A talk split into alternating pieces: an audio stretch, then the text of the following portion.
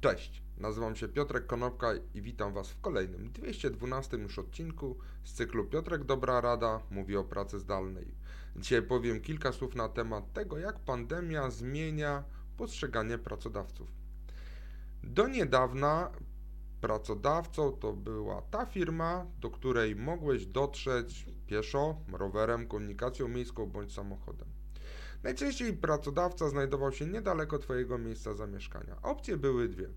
Jeżeli chciałeś pracować w fajnej firmie yy, i miałeś taką firmę niedaleko, to aplikowałeś do tej firmy. Jeżeli firma była dalej, a tobie bardzo na tej firmie zależało i dostałeś się do tej firmy, to być może podejmowałeś decyzję o przeprowadzce do innego miasta.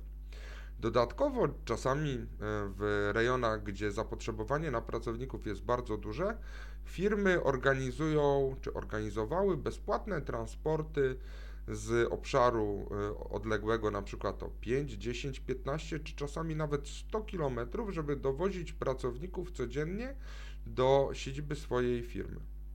Jednak pandemia to wszystko zmieniła. Kilka dni temu e, Spotify, to jest kolejny duży gracz na rynku, ogłosił, że pracownicy Spotify'a będą mogli pracować właściwie skąd będą chcieli. Przez cały tydzień będą mogli przychodzić czasami do biura lub będą mogli zawsze pracować w biurze e, i to do nich będzie należała decyzja, e, który z tych modeli wybiorą. Natomiast trzeba zwrócić uwagę na to, że Spotify podszedł do koncepcji pracy skąd się będzie chciało w trochę inny sposób. Spotify powiedział, że nie będzie redukował wynagrodzeń w przeciwieństwie do Facebooka czy Salesforce'a, które oznajmiły, że będą obcinały wynagrodzenia osobom mieszkającym dalej od San Francisco, czy dalej w ogóle od siedzib y, firmy, ponieważ e, życie w tych mniejszych miejscowościach jest tańsze i te firmy decydowały się na podjęcie decyzji o obniżeniu wynagrodzenia czy o płaceniu niższych stawek dla osób, które pracują zdalnie i pracują z tańszych lokalizacji. Natomiast Salesforce e, podjął kompletnie inną decyzję. Podjął decyzję, że wszyscy pracownicy będą wynagradzani tak samo, niezależnie od tego, z którego miejsca pracują.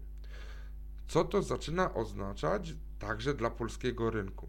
Okazuje się, że na przykład takie e, badanie, które przeprowadza Stowarzyszenie Studentów ISEC Polska o nazwie Pracodawca Roku, może przestać mieć sens. Na pierwszym miejscu e, w 2019 roku był EY, na drugim miejscu Google, na trzecim Deloitte, na czwartym e, PWC i na piątym był Lidl. Jest też badanie Top, e, Top Employer Polska i w 2019 roku tu pojawiło się blisko kilkadziesiąt firm, które też dostały taką nagrodę za to, że są najlepszymi pracodawcami. Co to znaczy? E, to jest bad e, badanie dotyczy pracodawców na całym świecie pod kątem prowadzonej przez nich polityki personalnej i otrzymują tą nagrodę tylko te firmy, które przechodzą szczegółowe badanie i proces weryfikacji. W 118 krajach przebadano e, i przyznano ten tytuł 1500 firmom. W Polsce to Polska znalazła się na dziewiątym miejscu. Ale dlaczego mówię o tych pracodawcach?